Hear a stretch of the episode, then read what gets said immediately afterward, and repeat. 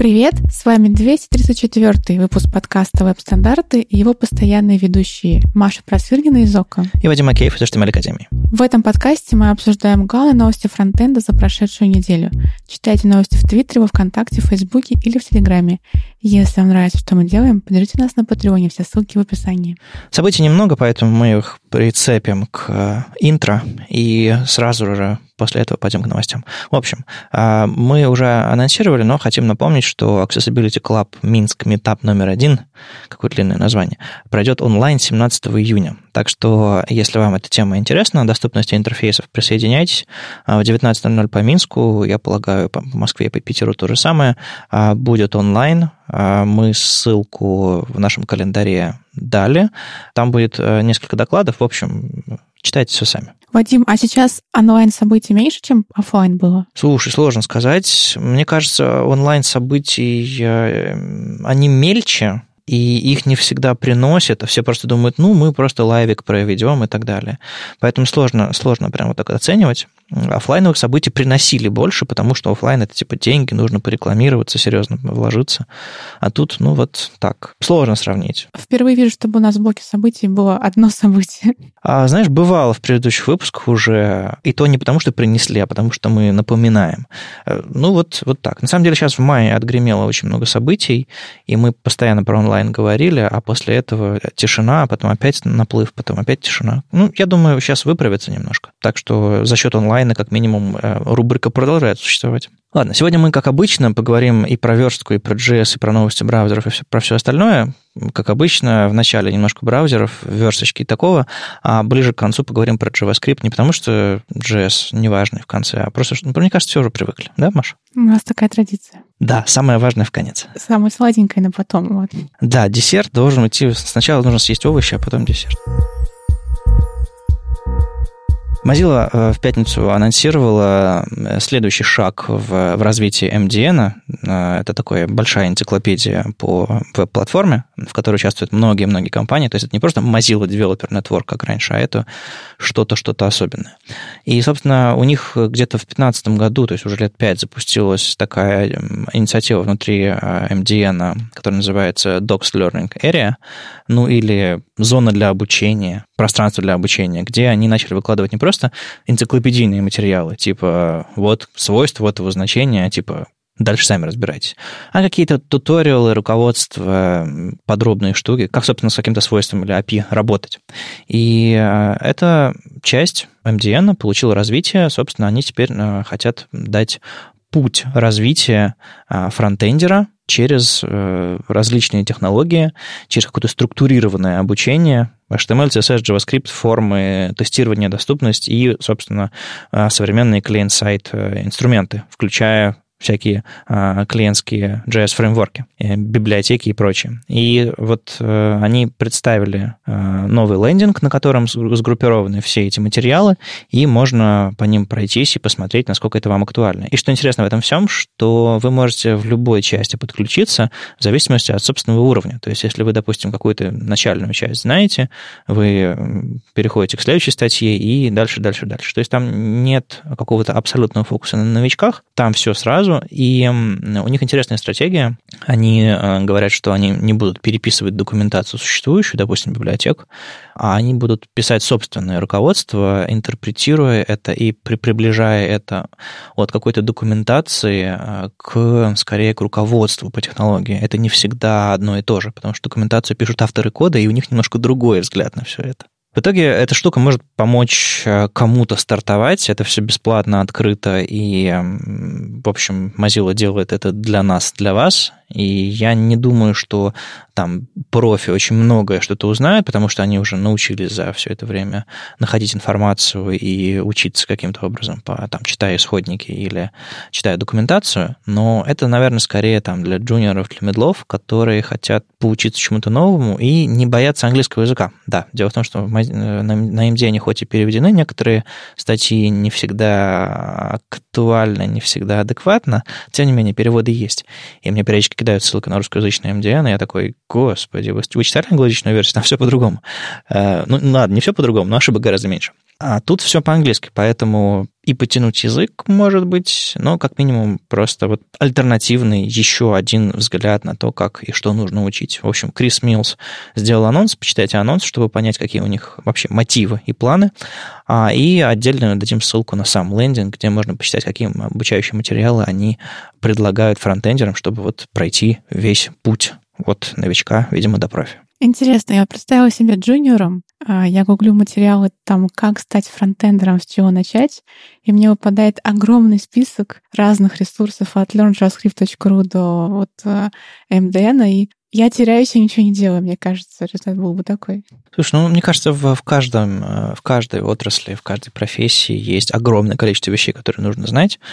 Я делала не огромное количество вещей, а их очень много разных ресурсов. А, то есть просто, просто выбор большой. Ну, да, ну, слушай, если ты хочешь стать, не знаю, любым другим специалистом, а, не то чтобы там есть у тебя есть одно место, где ты все узнаешь. Обычно есть там школы, вузы, какие-то там обучающие тоже организации. И ситуация во фронтенде примерно такая же, просто Тут еще другое э, дело, что, мне кажется, у нас во фронтенде взглядов на то, как делать правильно, гораздо больше. Из-за того, что, ну, как работают браузеры, а, из-за того, как работают стандарты. Можно одну и ту же вещь сделать пятью разными способами, и 10 человек будет спорить друг с другом, какой из них правильный. И в итоге тут тоже одно руководство говорит, нужно делать так, другое говорит так, и они еще перекидываются, в общем, грязью из окопа в окоп. Но все же по руководству для джуниоров там все достаточно устаканившееся, я думаю. Ну, знаешь, некоторые джуниоров сразу кидают в Create React App, мы в прошлом выпуске а, обсуждали, а некоторые джуниорам говорят, типа, изучите, изучите фундамент сначала, а потом уже заводите себе page. Это два разных подхода. Да, вот видишь, уже, уже есть развилка, причем эта развилка ведет вас в очень разные места. Кстати, в конце развилки, э, в конце эти две дорожки, скорее всего, сойдутся во что-то примерно одно и то же, современное, но вопрос, а на какой из этих дорожек ты узнаешь больше про платформу, на какой меньше, ну, ты знаешь мои взгляды, так что, да, понятно. Кое-что про браузеры. Тут э, интересное развитие идеи прогрессивных веб-приложений и их похожести на нативные приложения проклюнулось. Э, в 84-м Chrome появилось меню, э, которое э, напоминает вот эти вот, знаете, на телефонах, если вы нажмете на иконку приложения, из него выпадает меню какое-то, такие quick action. То есть не открывая само приложение, вы можете написать смс вызвать такси или, там, не знаю, построить маршрут до дома, если это у вас э, приложение с картами. Такие quick-меню, в принципе, на мобильных платформах распространены. Э, я ими особо не пользуюсь, а ты, Маш, пользовался? Мне кажется, нет. Вот что интересно, они есть практически у всех приложений, и чем оно старше, раскрученнее и серьезнее разработчик, тем больше вероятность, что она точно есть. И это такое э, довольно удобная штука, потому что она просто ускоряет доступ до чего-то реально шорткат. То же самое, на самом деле, было и на Windows. А, насколько я знаю, на macOS в, иконках приложений такого нет. То есть там есть какие-то контекстные меню, но не совсем... Хотя, знаете, да, есть, есть. Там тоже, в зависимости от приложения, там можно открыть новое окно, а в календаре можно новое событие создать. Есть похожее меню, если правой кнопкой по иконке а, в доке на macOS. Вот. И на Windows есть похожее меню, гораздо более навороченное. Там можно иконки вставлять, э, свой, свой текст и так далее. И это все было в нативных приложениях приложениях. И, собственно, в 84-м Chrome, в 84-м Edge, который, по сути, 84-й Chrome, и э, в 84-м Chrome на Android, собственно, это меню появилось. На Windows оно пока за флагом, на Android вовсю, живое, так что можно а, туда эти пункты добавить. Как туда добавить? Ну, я думаю, многие догадались, что есть веб-манифест, такой json куда пишутся всякие штуки, связанные с приложением, типа как это называется, с какого URL оно стартует, какие у него иконки, в каком режиме оно открывается и так далее, и так далее, и так далее. А вообще, как оно себя ведет. Все, что связано с поведением этого приложения в установленном виде. А, и не только, кстати, некоторые, некоторые браузеры оттуда какие-то информацию берут про то, как сайт открывается во вкладке, в принципе. Так вот, в этот же манифест можно добавить отдельную группу shortcuts и описать там их название, иконку, описание более подробное и так далее, и это все появится в этом быстром меню. А, поэтому, если вы хотите сделать вашим пользователям удобнее, вы можете, во-первых, добавить это меню, ну и, скорее всего, вам придется про него рассказать, на каком-то онбординге, либо в каком-нибудь блокпосте у вас там э, в блоге компании или еще что-то подобное, потому что эти вещи хорошо иметь, но еще хорошо про них, конечно, пользователям рассказывать. А, но сама возможность, опять же, приближает потихонечку нас все ближе-ближе веб-приложение к нативным реализациям. А вот представь, Маша, что ваше оковское приложение установили куда-нибудь там на Windows или, или как PVH на, на Android. Какие бы шорткаты ты могла вывести а, вот в такое меню, как ты думаешь? Ох, я думаю, может быть, открыть рекомендации. Угу. То есть у нас есть рекомендательная система, и мне кажется, что-нибудь такое. Продолжить смотреть фильм, самый последний, да. Возможно, типа открыть рекомендации, продолжить смотреть последний фильм, может быть, открыть новинки. Вот что-то такое, что пользователи делают часто, и им хочется побыстрее туда пройти. Да, я думаю, вы можете продумать каждый для своих приложений, для своих э, проектов подобное, и, знаете, вот за вечер э, запилить и протестировать вам не обязательно нужно эту фичу каким-то образом э, супер проектировать, потому что она маленькая, она не включена не везде, и как бы это скорее улучшение вашего приложения, как практически все вещи, которые делаются в рамках PWA маленькие улучшения, которые потом приведут к вполне себе мощной платформе. Это, конечно, все зависит от интеграции в операционную систему, и мы очень будем ждать, что Safari разрешит что-то подобное, а, но Windows, Android — это уже довольно большой, большая часть рынка, и Chromium, так что должно быть все хорошо. На днях в блоге Google на WebDev Джефф Постник написал статью про Quick Transport. Это WebAPI а, на основе протокола Quick для двунаправленной передачи данных без HTTP. Он и не использует HTTP3 транспорт, FFB транспорт, но на основе веб-транспорта. У HTTP есть такой недостаток, например, как блокировка начала очереди. То есть мы можем в рамках одного TCP-соединения отправить запрос и на JS-файл, например, и на CSS-файл, и на какую-нибудь картинку. Но они все будут одинаково зависимы от потери какого-то пакета. Это называется блокировка начала очереди. Это минус HTTP. То есть это справедливо для HTTP1, для HTTP2? Для HTTP2 тоже справедливо, да. Угу. Причем как раз в рамках HTTP2 мы можем а, вот именно одним соединением, одним TCP-соединением запросить сразу три файла, например. Угу. Но при этом будет блокировка начала очереди, если вдруг что-нибудь потеряется. А Quick этого недостатка лишен, их соединение может быть одно, но при этом два файла дойдут, например, а один нет. Но вообще этот Quick вроде бы как должен быть в основе HTTP3, то есть это как бы потом будет стандартом, по которому будет обычное соединение работать. Да, я тоже про это читала, но, как я понимаю, это совсем новое, оно не основано на старом HTTP, возможно, меня поправит. Да, то есть это не развитие HTTP, это принципиально что-то новое, а насколько я тоже помню из статей, которые я читал, что даст гораздо более глубокий уровень там, контроля.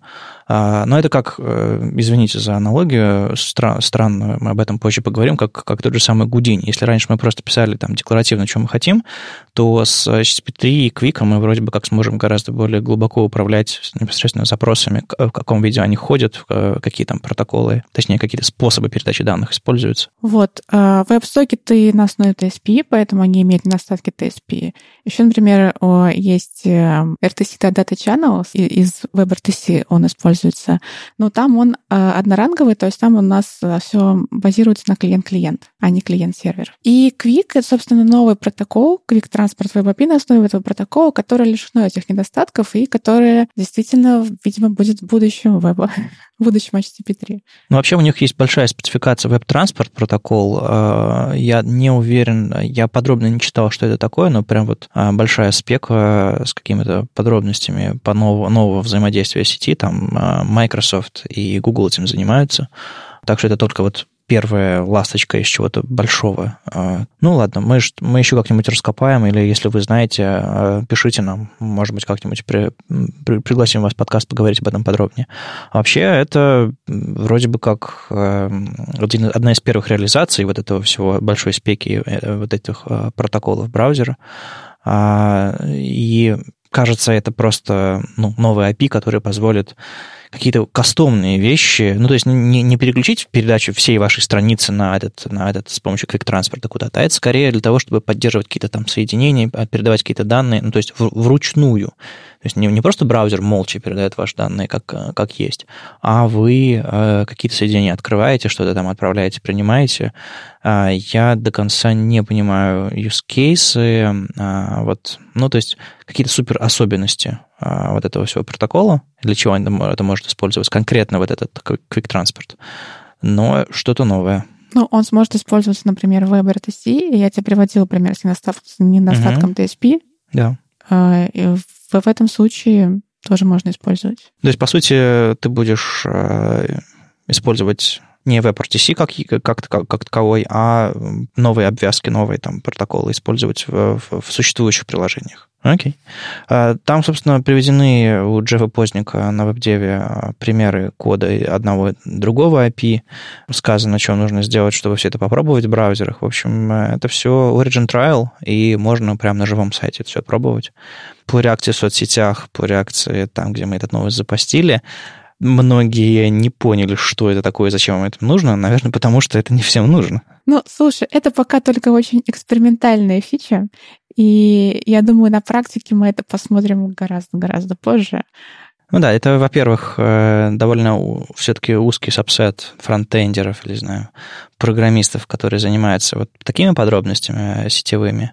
С WebRTC работают, например. Я думаю, нам здесь нужен был какой-нибудь админ, DevOps, который смог, смог бы рассказать подробнее, в чем это круто. Ну да, э, мы, собственно, постим разные новости, чтобы все получили свои, свои какие-то вещи. И, не знаю, может быть, какой-нибудь э, через год какой-нибудь э, сервис какого-нибудь, какой-нибудь крупной айтишной компании русскоязычной узнав из новостей именно от нас об этом, что-нибудь попробует потестировать. Ну или, по крайней мере, в следующий раз, когда вам нужно будет поддержать беседу, вы скажете, да, я слышал про Transport, вещь, огонь. Ну и все эти браузерные эксперименты, там вот эти вот выпадающие быстрые менюшки или Transport и все остальное, это все э, то, что называется intent to implement или intent to experiment, э, то есть намерение браузера что-то попробовать. То есть не в смысле, так, мы внедряем, все разбежались, а скорее мы хотим попробовать, и для этого всегда публикуются какие-то там дополнительные подробности заранее, э, формально описывается, как одни браузеры относятся к этому, как разработчики к этому относятся, как другие браузеры к этому относятся. В общем, вот эти вот все интенты, это и есть такой вот современный этикет а, новых возможностей браузера. И, собственно, Шима Видос, э, который мы периодически упоминаем в связи со стандартами и прочими делами, с новостями, которые он пишет. Эм, он давно собирает э, репозиторий на GitHub, в котором описывает э, все интенты браузерные. Ну, не все, а конкретно за Chromium и Firefox следит, как за двумя браузерами, которые, во-первых, это публикуют, в отличие от Safari, а во-вторых, ну, два независимых движка.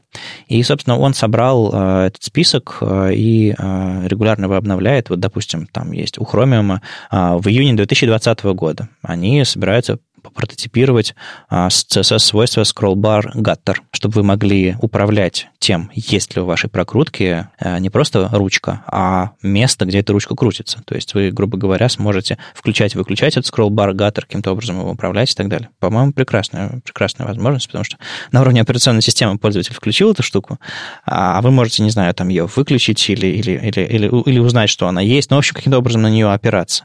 Интересный, интересный прототип. Или вот, допустим, первый скромный, крошечный шажочек в сторону управления цветами в CSS. А вот Chromium решил попрототипировать э, функцию Color Mix, куда вы можете передавать значение двух цветов и получать какой-то вариант. Там есть гораздо больше и гораздо интереснее функции в спецификации CSS Color, по-моему, уровня пятого, а вот этот вот их маленький эксперимент. И вот этот репозиторий крутой. А на самом деле у него даже есть фит, а, в Атоме. Поэтому, если вы пользуетесь RSS-ридером, вы можете подписаться. Кстати, есть Twitter, а, браузер Intense или как-то еще. В общем, ссылки дадим, если вам интересно за подобными вещами следить. Ну и аналогично у Firefox а, зашипели Replace Children, зашипели Link Real Preload, прототипируют свойства aspect ratio, прототипируют оформление кнопочки input type file, то есть кнопка обзор, так называемая. В общем, всегда интересно следить за тем, что браузеры делают, а это сфокусировано в одном месте.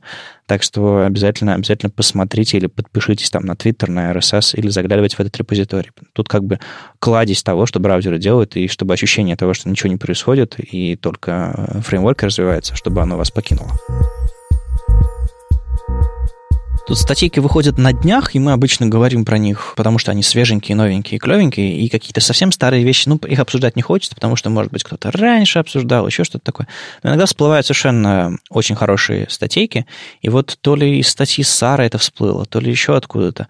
В общем, всплыла. А Лизи Линхарт э, написала аж в 2017 году, когда появились, э, только начали активно появляться э, кастомные свойства или CSS-переменные, как вы их там называете, а, написала статью про перформанс этих CSS-переменных, и мы их, э, и мы эту статью пропустили, но очень зря. А, я не знаю, насколько она актуальна в 2020 году. По ощущениям, вряд ли что-то поменялось, по крайней мере, я ничего подобного не слышал. Она рассматривает особенности применения этих кастомных свойств и как они как и любые свойства, а, влияют на перформанс.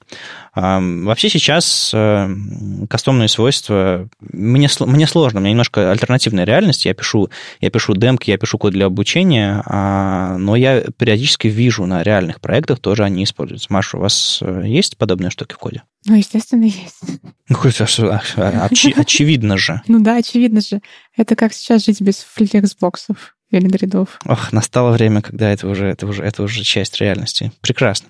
Так вот, эм, какая у вас э, стратегия по их использованию? Они на э, корневом элементе все повешены как константы и просто используются в коде, или как-то еще локально используются, переопределяются? Да, у нас они повешены на... Повешены, странное слово, повешены на корневом элементе и используют только как константы. У нас в нашем случае в основном это цвета. Угу. Ну, то есть базовое использование, как, э, как препроцессорные переменные и так далее. А у вас есть ситуации, в которые и вы, вы их меняете? То есть, грубо говоря, а, свойство, не знаю, а, акцент color назначено на, на руте, а потом вы его меняете где-то? Тут точно нет, только как константы. А темных тем э, нет? Темных тем у нас нет. У нас, э, ну, точнее, у нас одна тема, она темная. Вам удобно. То есть вы э, придумали темную тему, когда это еще не было. Да. Когда еще не нужно было. Значит, вам в случае нужно сделать светлую тему, да? К вам еще не приходили такие запросы? Нет, таких запросов нет. Интересно. Бизнес все устраивает. Я очень жду, когда пойдет мода на светлые темы. Я такой э, бунтарь. Ладно. А, в общем, в вашем случае судя по статье Лизи, проблем быть не должно. Просто потому, что вы их назначаете и не меняете. Что, в принципе, несколько ограниченное их использование, ну, типа, если для вас работает и вам достаточно, почему бы нет?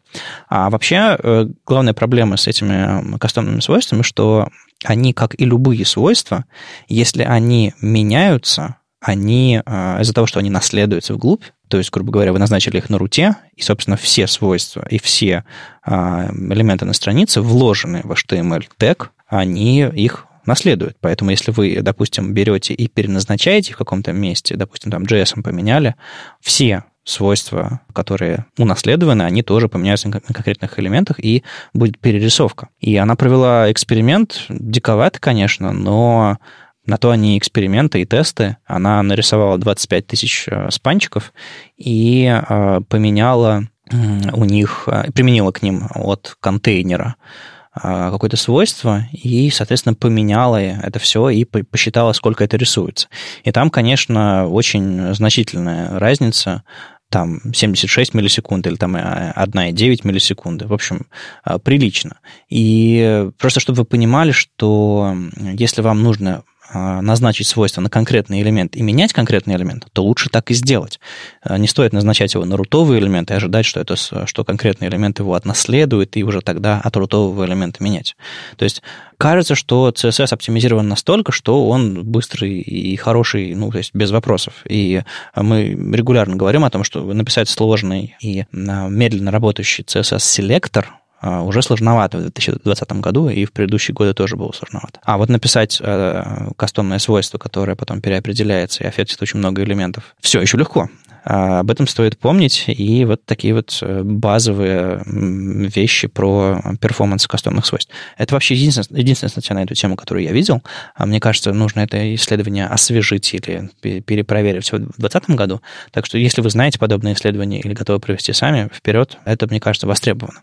Вот. И отдельный вопрос, который он рассматривает, это как э, э, функция calc использует кастомные свойства.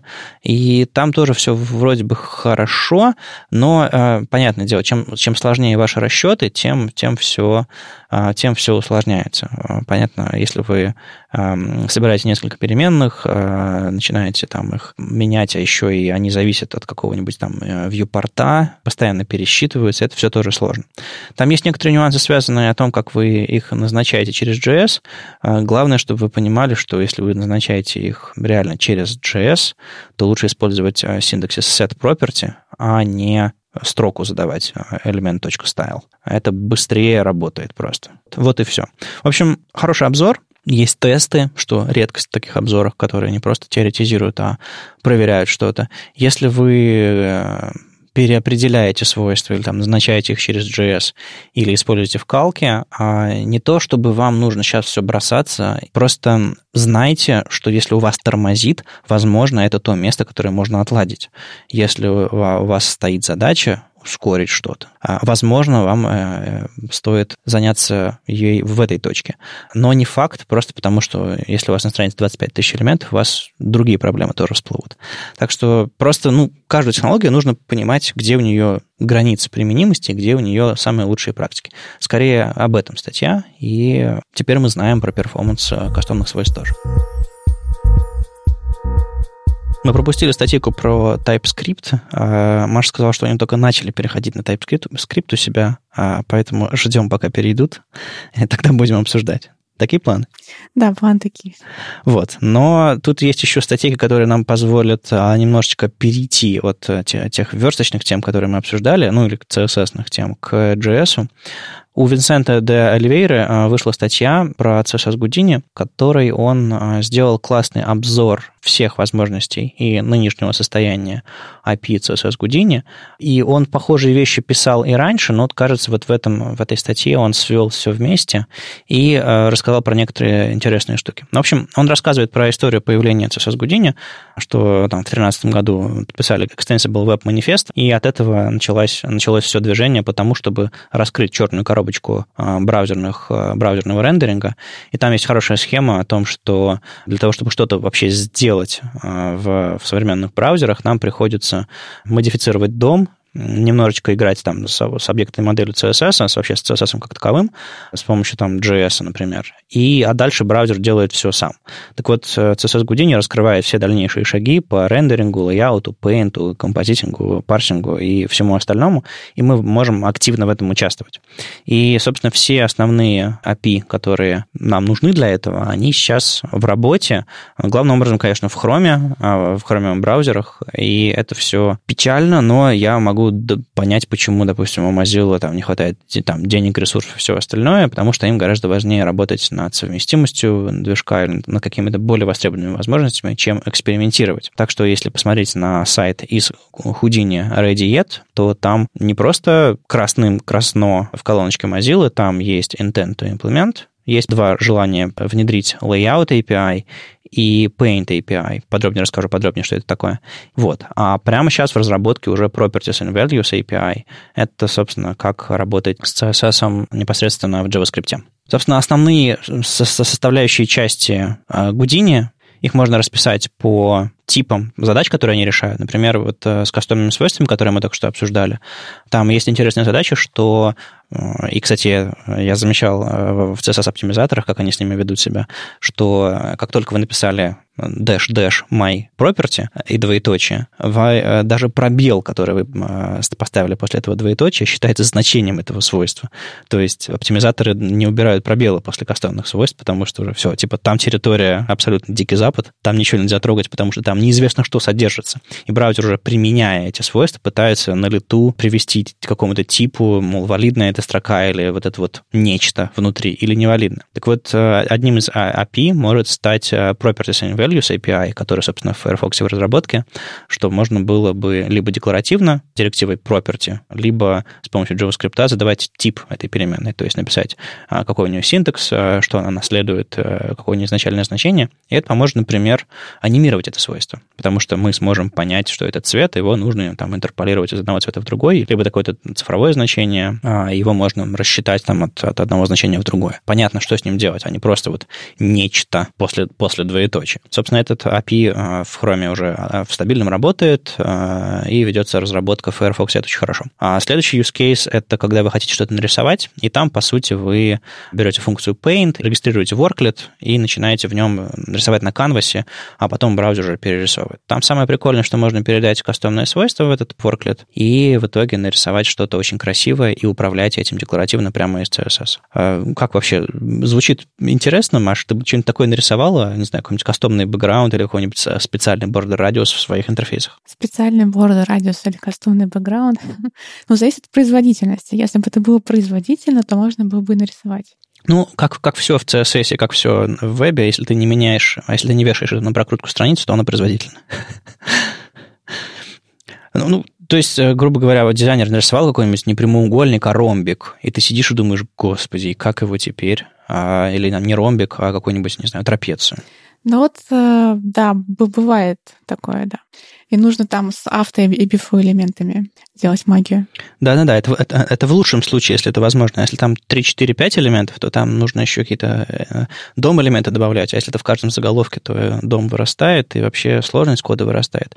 А тут Старый добрый JavaScript. Ага. Э, опять же, тем, кто с Canvas не сталкивался, видимо, будет повод его подучить, потому что там, в общем-то, CTX, fill style, begin path, move to, line to и так далее. Вот это вот все а, программирование, движение точки и заливки и все остальное. А, в общем, Canvas а, в лучшем своем, в лучшем своем виде. Это все круто рисуется в браузере, о, это все, конечно, это все, конечно, медленнее, чем а, если, допустим, вы браузеру сказали, не знаю, border радиус 50% и сделали заливку, он, он это быстрее отрисует. Но, опять же, это можно попытаться делать. Сделать быстрее, написав эффективный код, и некоторые вещи просто невозможно сделать с помощью а, браузерных возможностей, и, возможно, никогда не будет возможно, потому что все эти примитивы, все примитивы, все графические стили в CSS не зашьешь. Но вот эта штука нам поможет э, какие-то вещи внедрять, опять же, разгрузить немножко автора спецификаций а, и все, кто реализует это в браузерах,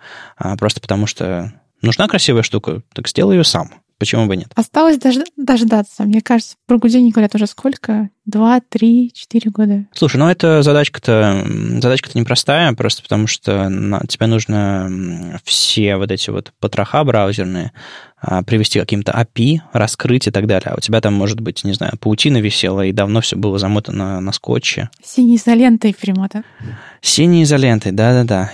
Важно, что синий. А, это, это надежнее.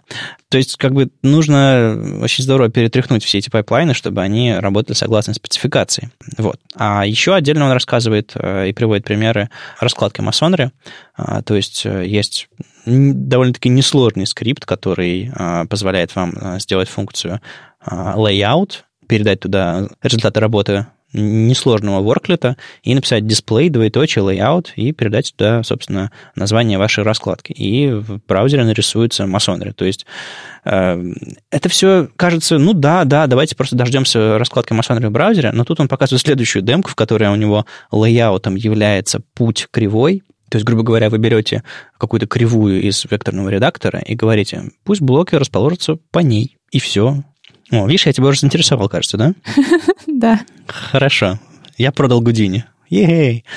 Все не зря. А, то есть, удивительные вещи происходят, и опять же, вы можете задать кастомное свойство прямо в CSS, и э, ваш worklet прекрасно его считает, то есть нужно будет каждый раз идти настраивать вашу э, функцию. Я прям вижу библиотеки. То есть сейчас уже есть библиотеки э, CSS, ну, всяких анимаций и все остальное. Вы подключаете CSS-файл какой-нибудь внешний, там, сборку свою или внешним файлом, а, какие-то классы на ваш HTML назначаете, и элемент, там, не знаю, подпрыгивает, еще что-то такое. А я прям вижу, э, как библиотеки раскладок, библиотеки эффектов подключаются, именно как JS библиотеки. И вы можете прямо у себя в CSS, не, не залазя во все эти подробности, передавать нужные параметры, передавать всякие а, настройки этой библиотеки, и ваши блоки будут раскладываться так, иначе, расцветать, искриться и все остальное. Но performance, performance вашей страницы будет, да, сливаться все глубже и глубже. Но тем не менее, а, почему бы и нет? Я, я жду прям вот worklet с бегающими муравьями. Ну или со снежинками, если вам так приятнее. В общем, идея крутейшая, и э, там есть еще отдельный, отдельный API, который позволяет делать более крутые вещи с анимацией. Uh, Animation Worklet. Не очень понятно до конца мне, uh, чем он отличается от Animation, Web Animations API, но кажется, кажется, это будет изолированный код, который прям в отдельном потоке будет запускаться, и можно там что-то будет сложное рассчитывать, наверное. Ну, всякого, всякого 3D-шного. В общем, все вот эти вот вещи в его обзоре завершаются очень интересной находкой, о которой я, честно говоря, не знал. На самом деле, в 2008 году в блоге WebKit предложили удивительную вещь. А, предложили функцию WebKit Canvas, ну, то есть функцию Canvas, по сути, куда можно передать айдишник контекста в Canvas, если там что-то рисуется, то же самое, допустим, нарисуется на фоне вашей фигуры. И я не знаю, работает ли это до сих пор в Safari, но из Chromium это выпилили, видимо, потому что там были дырки какие-то, потому что там JavaScript и, ну, Возможно, это все было не, не слишком хорошо реализовано и изолировано. Можно было там в память забраться или еще что-нибудь такое. Так что Гудини придумали давно, просто сейчас это все стандартизует, это все точно а, изолирует в отдельные потоки, называют это варклетами, и все должно сработать гораздо более эффективно. А, потрясающая, потрясающая находка. Все давно, давно, давно уже придумали. Если уж не в Explorer, то в WebKit. Вадим, а Flexbox сколько делали? Лет 5 или 10? Ну, Flexbox сделали в переходный период, когда в E3C еще и CSS Working Group не до конца понимали, как, собственно, все процессы а, разработки спецификации выстроить. А, поэтому, да, его делали с, э, по-моему, 9 или с 8 года. Вот когда спеку утвердили, последнюю новую клевую, ее делали буквально 2-3 года, и внедрение браузера довольно быстро прошло. А вот предварительные шаги, они, конечно, очень сильно затянулись, просто когда не могли договориться на спецификации. Тут немножко другая история со всеми современными API спек утверждается, и работа по внедрению довольно-таки быстро идет. Так что хороший пример, но не совсем корректный с флексом. Э, да. Джейк Арчибаль в своем блоге недавно написал статью Event Listeners and Garbage Collection. Представьте себе, что у нас есть асинхронная функция, внутри которой два вейта. Один с фетчем, другой create image bitmap. И две кнопки, два в рабочих конклик на этих кнопках, которые вызывают эту асинхронную функцию. В этом случае, если пользователь сначала нажимает на BTN1, потом на BTN2, у нас возникает гонка. А нам нужно показать только один результат, на, когда пользователь кликает на самую последнюю кнопку. Соответственно, то, что было вызвано ранее, нам нужно прервать. И если с чем это сделать достаточно легко, то Create Image Bitmap нет. И нужно, Джек Арчибальд предлагает такой пример, написать асинхронную функцию abortable, в которой мы, собственно, с помощью Promise Race смотрим, что у нас произошло раньше. А, либо промис выполнения основной функции, либо аборт, и, соответственно, либо прерываем, либо нет. Ее мы используем с помощью abort контроллер. Abort контроллер нам дает возможности обрывать дом запросы или обрывать асинхронные функции. У него есть э, поле сигнал, которое возвращает инстанс объекта abort signal, который мы для этого используем. Ну а тут у одного из пользователей возник такой вопрос после того, как Джерри Арчибальд написал этот пример. А не можем ли мы прийти к тому, что у нас возникнет переполнение памяти? Поскольку у нас вызывается сразу много асинхронных функций, и, возможно, внутри них грузится много каких-то данных. Не остаются ли они в памяти после этого? И JK Archibald предлагает такой пример. Хорошо, давайте посмотрим. Давайте нашу функцию abortable создадим какой-нибудь очень большой new unit 8 array. Короче, в общем, большую э, структуру данных, которая много занимает места в памяти. Она будет использоваться внутри листнера э, на аборт. Соответственно, она не, она не может очиститься до того, до как это произойдет. И занимает она 100 мегабайт памяти. Итак, будет ли да в этом случае у нас каждый вызов был вызывать утечку 100 мегабайт памяти из-за этого? Джек Арчибальд предлагает такой пример. Давайте создадим 10 синхронных задач, и у нас появляется 10 больших объектов по 100 мегабайт, которые торчат в памяти. А после этого давайте их завершим и посмотрим, что, что получилось. Все эти объекты собираются сборщиком мусора. Потому что в памяти все организовано в виде стека, и все это дело из стека будет вылетать.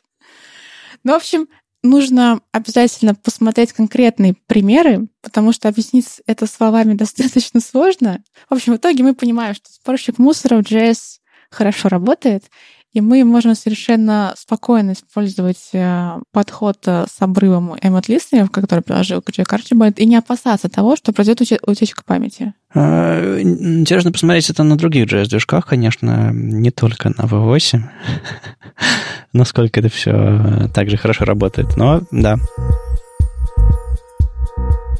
Совсем недавно, неделю назад, прошло заседание TC39, и, естественно, всю информацию можно было посмотреть в канале Хуля Дарчи в Телеграме от э, Сережи Рубанова. Я скажу про три пропозала. Один из них дошел до Stage 4, и он войдет в ЕС 2021. Представляешь, есть 2021. Обалдеть. И еще есть три кандидата на Stage 4. В июле тоже будет заседание C39, и а в июле эти кандидаты будут рассмотрены. Возможно, они дойдут до Stage 4, а возможно, нет, это станет ясно в июле.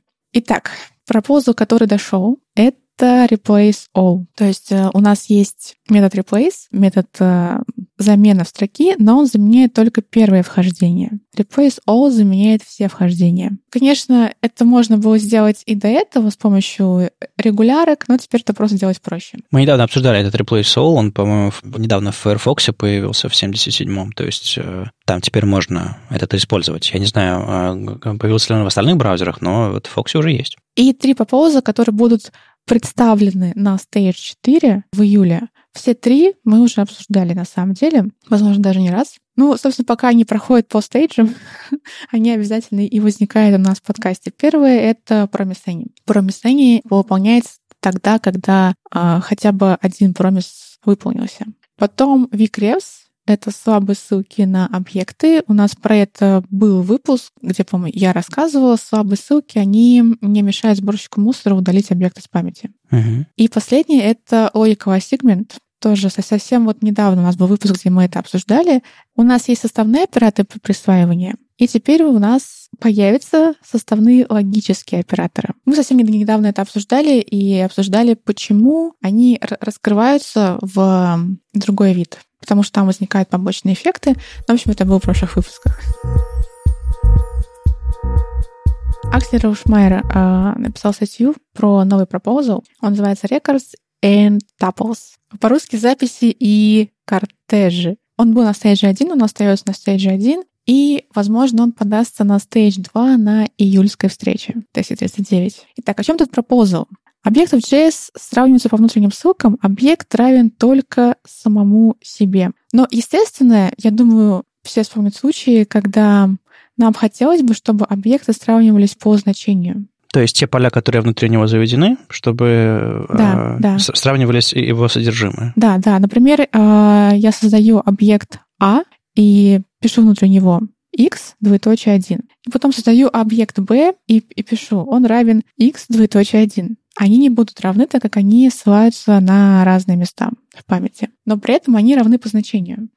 И то же самое с массивами. И хотелось бы вот такие моменты понимать каким-нибудь простым способом. Ну, то есть можно сделать функцию, которая разбирает, сравнивает каждый ключ и выдает себе ну, да, но хотелось бы сделать это, это простым способом, естественно. Хотелось бы, чтобы браузеры за нас все делали, да? Да. А Propose предлагает такие типы данных, как запись и кортеж. Запись ассоциируется с объектом. То есть конкретно, как это предлагается, будет выглядеть на практике. Мы ставим решеточку перед объектом. И когда мы ставим решеточку перед объектом, это будет запись, уже не объект, это будет запись, которую можно сравнивать по значению с другой записью. То есть если я напишу там решеточка А и решеточка Б, то решетка А будет равно решетка Б. То есть синтаксически он выглядит как объект, но которому добавили решетку в начале, но он не является уже объектом. Да, это уже не объект, это запись. Но я могу все те же самые вещи, как с объектом с ним делать или нет? Или исключительно во время сравнения могу их использовать? А, нет, не можешь. Это примитив. Например, если вызвать type у него будет э, другой тип, то есть это не объект, это именно другой тип данных. И он неизменяемый. Ты не можешь в него там что-то дописывать, э, добавлять, удалять, судя по всему. Да, он неизменяемый. То есть это шорткат для сравнения такой. Да. И это очень удобно, потому что представь, если это будет какой-то большой объект, какой-то э, очень большой, э, то это реально сложно. Например, если нужно сравнить два дом дерева. Угу. Это да. То есть, а что мне делать, допустим, если у меня уже существует большой объект, допустим, я, не знаю, дом дерева, если с него что-то взял, и как мне привести его вот в эту запись, а, чтобы сравнить с другим снапшотом, там, не знаю, там, дом дерева? Как его сделать записью? А как я понимаю, нужно просто добавить решеточку. Ну, ну, допустим, у меня в какой-то переменной хранится э, объект огромный. Что мне дальше делать? Как я понимаю, нужно перед этой переменной добавить решеточку, и это будет работать. То есть я могу прямо написать решетка, значение моей переменной, и это все станет, если там содержится объект, то он...